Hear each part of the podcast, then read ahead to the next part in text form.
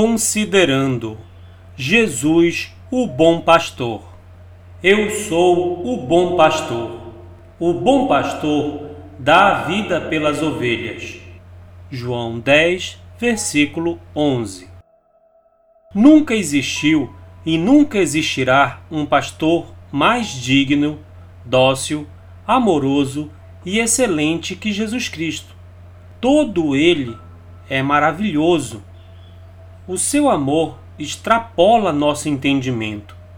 Não podemos esquecer que este pastor é o soberano dos reis da terra, conforme Apocalipse 1, 5.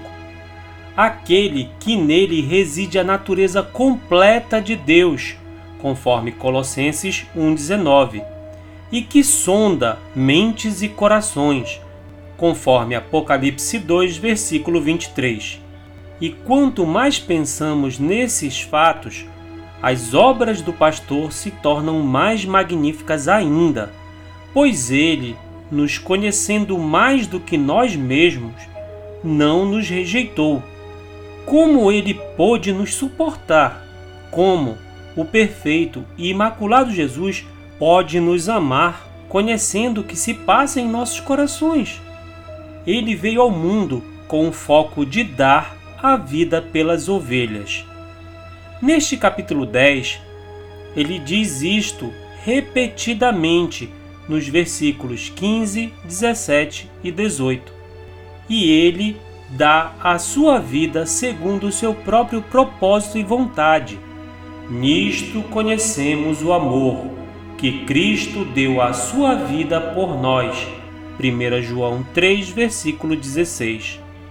Ninguém tem maior amor do que este, de dar a alguém a própria vida em favor de seus amigos, conforme João 15, versículo 13. Que verdade!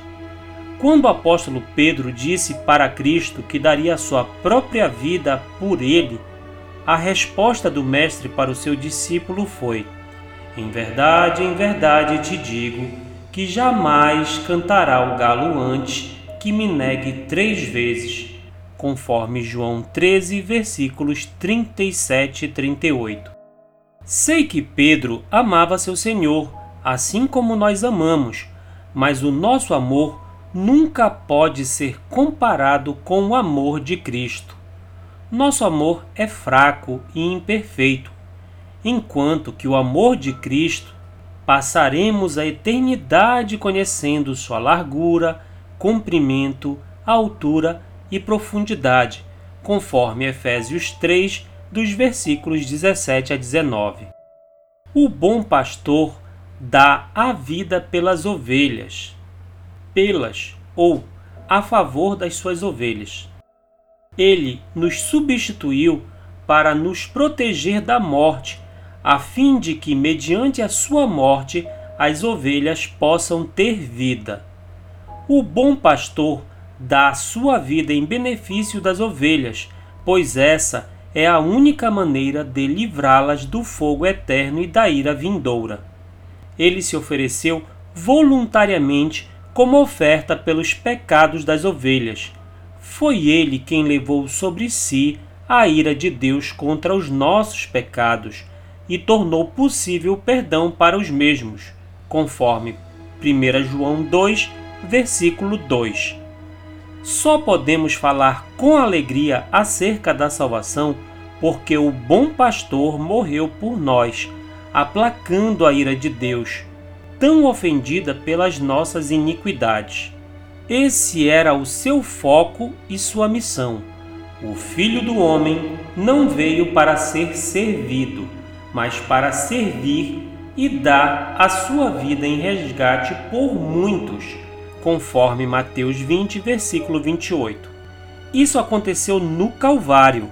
Foi lá que ele ofereceu a sua vida em resgate a Deus contra quem os homens desprezaram e desagradaram. Tomemos cuidado para não desprezarmos o sacrifício do pastor e não fazer caso da sua obra salvadora, pois é de se lamentar que nem todos aproveitam a salvação oferecida. se faz necessário hoje ouvirmos, escutarmos e obedecermos à voz do pastor, porque Deus determinou um dia para julgar com justiça o mundo por meio do homem que ele destinou, e já mostrou quem é ao ressuscitá-lo dos mortos, conforme Atos 17, versículo 31. Certifique-se de que você é uma ovelha de Cristo. Como? O apóstolo João nos ensina.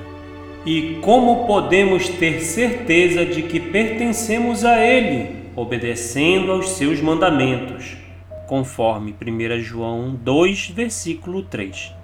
A verdadeira ovelha obedece à voz do seu pastor. Portanto, meus amigos, minhas amigas, hoje, se ouvirem a sua voz, não endureçam seus corações, conforme Hebreus 4, versículo 7. Oração. Senhor, muito obrigado pela tua maravilhosa graça que me transformou numa ovelha que te segue e que te pertence. Obrigado também por suprir as minhas necessidades diárias e me conduzir pelos caminhos da justiça. E creio que pelo teu favor será assim até chegar na tua casa, o céu. Em nome de Jesus. Amém. Texto do Pastor Mesquita, da Igreja Presbiteriana de Macapá.